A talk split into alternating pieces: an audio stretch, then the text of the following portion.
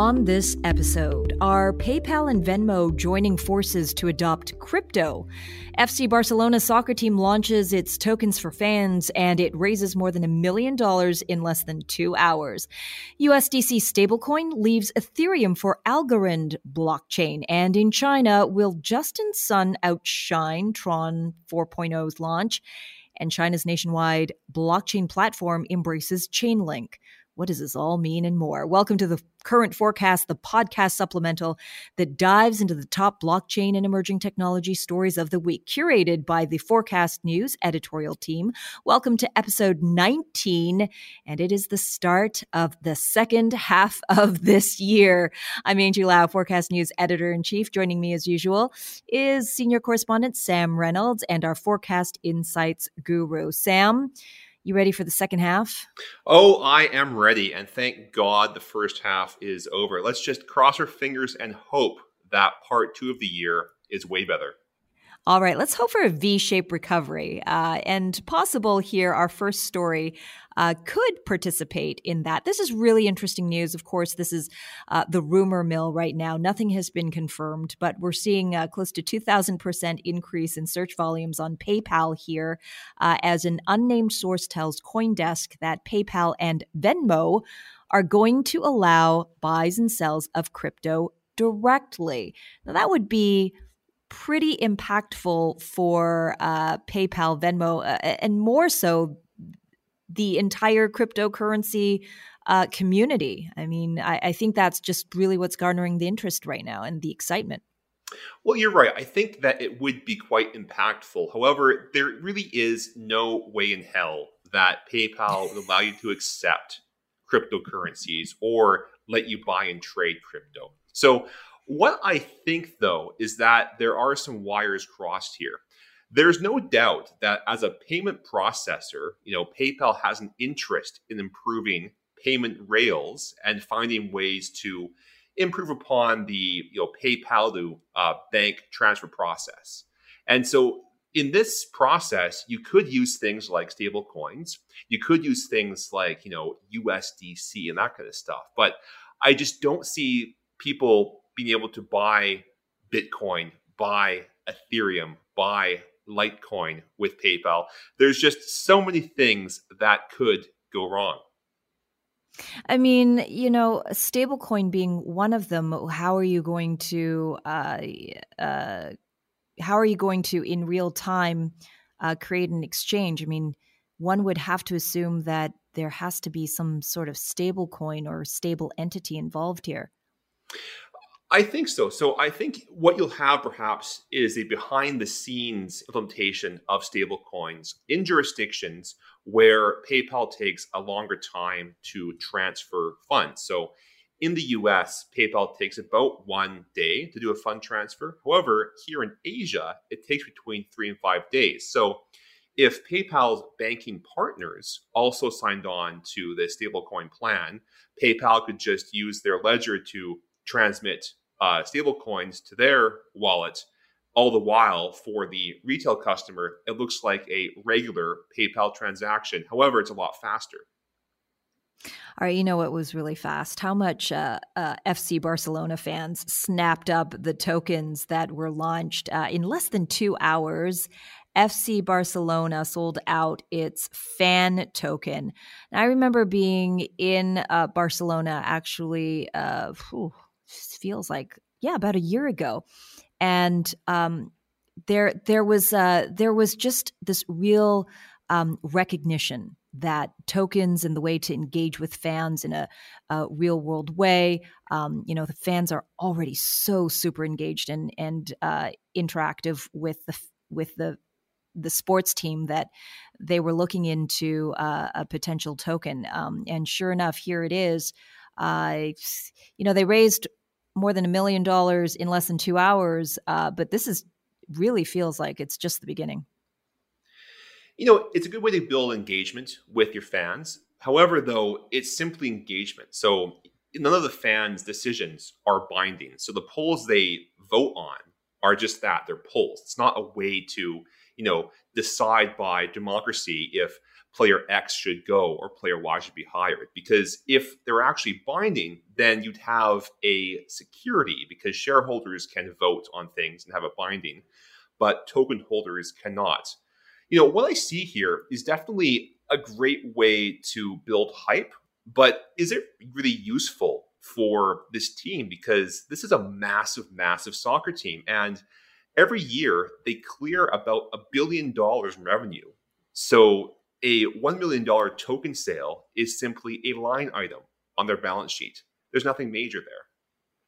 It's a line item to be sure, but that's the start. I mean, what I think was really important to FC Barcelona um, was uh, fan engagement, and this is a way that kind of creates that that multi-layer of interaction. So you know, it might whether or not the decisions are binding at least uh, you know you can participate you know if they, these, some of these fans are are just absolutely i mean the definition of fan eh, probably are lived by uh, a lot of these FC Barcelona fans, but um, just to even participate at a different level, at a at a higher level potentially, um, just a way to engage. I mean, who knows where it goes? It's it's uh, the beginning of um, what could be an expanding experiment but you know past the experimental stage i think this is just the just as this is a different way to engage with with fans. But you know you know better than me sam. I mean you you've covered the gaming space for for a long time as an analyst. Um, but you know we do know that that uh, in the gaming industry uh, the the economy of creating a, a, a distinct and um, uh, customized economy within the ecosystem of of your game is uh, almost as important as engaging with the fans. Definitely. And so with esports growth, it takes a lot less capital to go far. Now, for instance, a top esports team might have yearly payroll between their 12 players of perhaps a million dollars. So, you know, if you can do a token sale and raise a million or million five, that would be so much more useful for the team. Secondly, I just feel that the demographics between high growth esports and you know soccer are more conducive and more friendly to a token sale. So I think it's a great reference customer for future fan engagement with sports teams. And I think that if a big esports team would do this, it'd really take off. Yeah, and one to watch. I mean, who knows? Maybe they could white label it to other sports absolutely. teams. Uh, absolutely, that the, the, the the whole industry and the whole whole um, sport is is watching very closely. All right, let's talk about this next story here. Uh, USDC. This is the world's second most popular stable coin by market cap. It's officially moving away from the Ethereum blockchain to integrate into the Algorand blockchain. What is the significance here? What why the move number 1 and and what impact, what significance has is it going to have?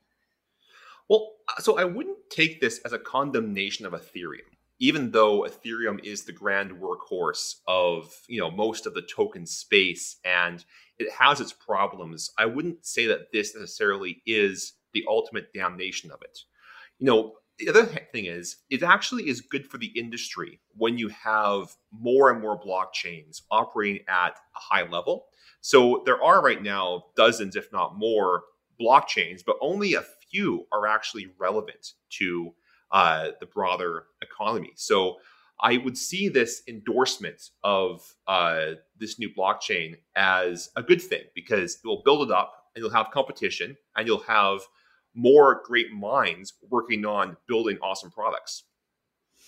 And eh, the interesting thing is the auditing is also really, really um, consistent, and it just kind of builds into uh, the the integrity of uh, of of the uh, USDC token itself. Um, you know that immutability, that trust, governance is a huge deal as well. It is. Now, Tether, which is a competitor in some ways to USDC, has a problematic relationship with auditors, we'll just say.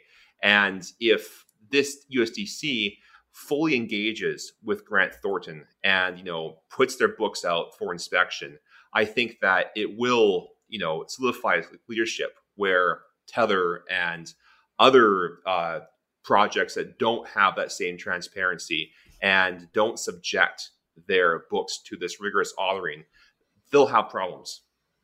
Yeah. All right. In China, we are seeing some very interesting uh, acceleration in blockchain. Um, so, the national level blockchain platform called BSN is uh, integrating Chainlink, that according to a recent Chainlink announcement. So BSN is, as we know, the the very ambitious Chinese national blockchain project uh, that launched earlier this year. Um, and it aims to build a global infrastructure network to help companies produce all kinds of blockchain applications faster and cheaper. But you know, with China being integral in the global supply chain, this actually could also really translate into an added layer of trust uh, especially at a time when you know in the global economy there's that's diminishing and eroding very quickly. So, so blockchain could potentially bolster this trust in an authentic way. So, where Chainlink is valuable is it allows uh, oracles, which are uh, sources of truth, to write to the blockchain. So, for instance, let's pretend that we had a D app that was used to track food from farm to table. Along the way, we have to, you know, have some data that tracks things like the additives in the food or the temperature of its storage, so on and so forth. And those rely on sensors. And this code called Oracles, this platform, you know, allows that to go in the blockchain and do things like execute smart contracts when you meet certain conditions, so on and so forth. So Chainlink is that provider of solutions to ensure that you can have data from said oracles being written to BSN, or also if you have data from oracles on Ethereum, that can also be used on BSN too. So it's simply a way to further, you know, evolve and expand the compatibility of BSN with multiple blockchains because as great as BSN can be down the road, if it is not you know totally agnostic and open to other technology it'll be one big silo mm. And last but not least justin sun uh, i think the community can't get enough of this guy and maybe it has had enough but it's interesting to see how justin sun is playing out in china um, so we know that uh, tron 4.0 is unveiling uh, this week first week of july uh, what's what's the what's the deal with Justin Sun? What's happening in China in, ahead of of that big launch? Well, it seems that the sun shines brightest on Justin because it's it's despite all of the you know attention he gets, and despite all of the interest you know you have in Justin, Tron itself does not actually have a proportional uptake by developers or the community. So Justin likes to do things like give out gifts to those who sing his praises on Weibo, or do things like you know set records for uh, lunches at that charity lunch with Warren Buffett, all this kind of stuff. And you know, unfortunately, when you talk about Tron, you talk about Justin's Sun. You don't talk about the potential that Tron has because it's my belief that there is actually a huge market for Tron, which offers a decentralized uh, platform and a way to monetize media, but you can't explore that aspect technically without cutting through the drama of Justin.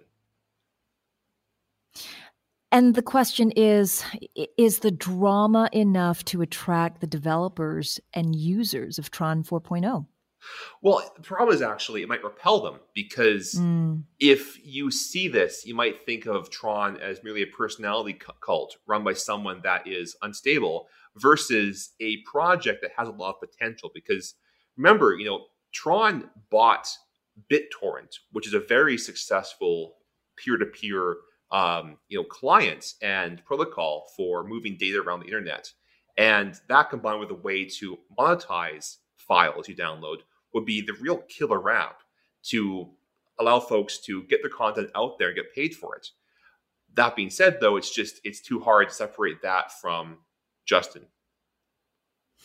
The stars, the star is shining brightest, and maybe he could be Icarus flying too close to the sun. We shall see. But that wraps it up for this uh, current forecast episode. Sam, as always, a pleasure. Stay dry out there. I hear it's raining. Uh, it is pouring outside. Stay dry, and and uh, you know maybe we'll investigate this PayPal thing a little uh, a, a, little bit more, see if there's any uh, teeth to this rumor. But for now, uh, that's all we've got for you guys. Uh, thank you so much for joining us on this latest episode of the Current Forecast. I'm Angie Lau, Forecast News Editor in Chief. Until the next time.